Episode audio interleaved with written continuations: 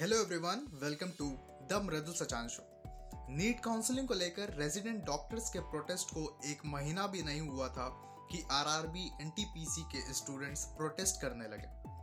पटना के राजेंद्र नगर टर्मिनस पे गुस्साए स्टूडेंट्स ने तो रेलवे ट्रैक को ही ब्लॉक कर दिया, जिसकी वजह से कई ट्रेनों के रूट्स को डाइवर्ट करना पड़ा। बिहार के गया में प्रोटेस्टर्स वायलेंट हो गए और ट्रेन में ही आग लगा दी।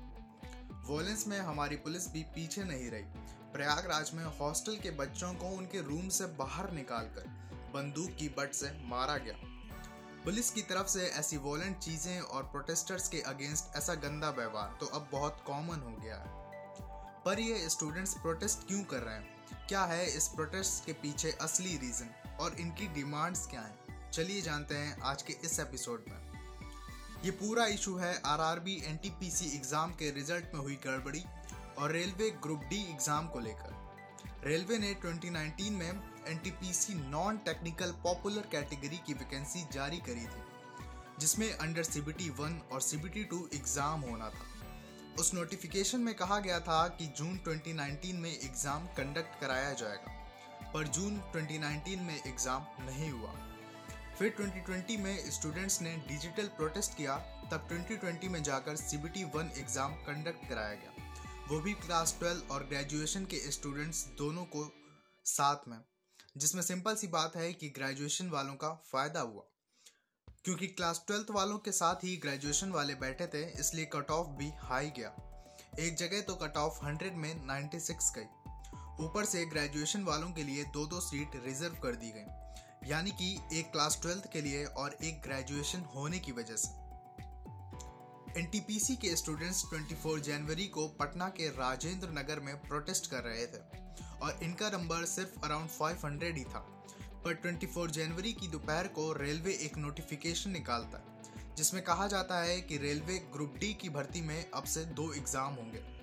ग्रुप डी में लगभग 1.5 सीआर स्टूडेंट्स हैं और इनका एग्ज़ाम फरवरी 2022 में होना था, यानी कि एग्ज़ाम के 20 दिन पहले बताया जाता है कि एक नहीं, अब आपको 2 एग्ज़ाम देने होंगे। ये प्रोटेस्ट इस नोटिफिकेशन के साथ ही उग्र रूप लेने लग गया, क्योंकि अब इस प्रोटेस्ट में सिर्फ एनटीपीसी के स्टूडेंट्स नहीं थे, एनटीपीसी स्टूडेंट्स के साथ ग्रुप डी के स्टूडेंट्स भी शामिल हो गए थे। एक इम्पॉर्टेंट सवाल कि स्टूडेंट्स को प्रोटेस्ट का राइट होता भी है या नहीं, तो मैं बता दूं कि आर्टिकल 20 प्रोटेस्ट करने का राइट तो देता है, पर पीसफुल प्रोटेस्ट, ना कि इस तरह से वॉयलेंस करने का और पब्लिक प्रॉपर्टी को डिस्ट्रॉय करने का। तो आखिर डिमांड्स क्या है इन प्रोटेस्ट कर रहे स्टूडेंट्स?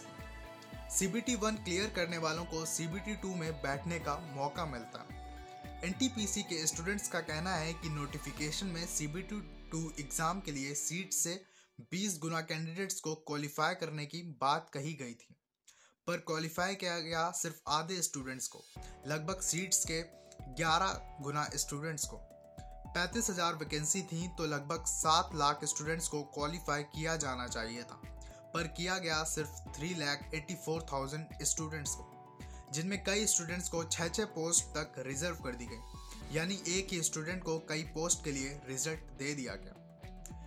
इन स्टूडेंट्स की मांग बस इतनी है कि आरआरबी एनटीपीसी एग्ज़ाम के नोटिफिकेशन में जैसा कहा गया था, यानी सीट से 20 गुना कैंडिडेट्स को सीबीटी 2 एग्ज़ाम के लिए क्वालिफाई किया जाएगा, तो 20 गुना स्टूडेंट्स को ही क्वालिफाई किया जाए। और ग्रुप डी एग्ज़ाम में अगर 2 एग्ज़ाम भी रखने थे तो पहले ही नोटिफिकेशन में बता दिया जाता, वरना इस बार के लिए एक ही एग्ज़ाम को रखा जाए। फिलहाल के लिए एनटीपीसी और लेवल 1 एग्ज़ाम को सस्पेंड कर दिया गया।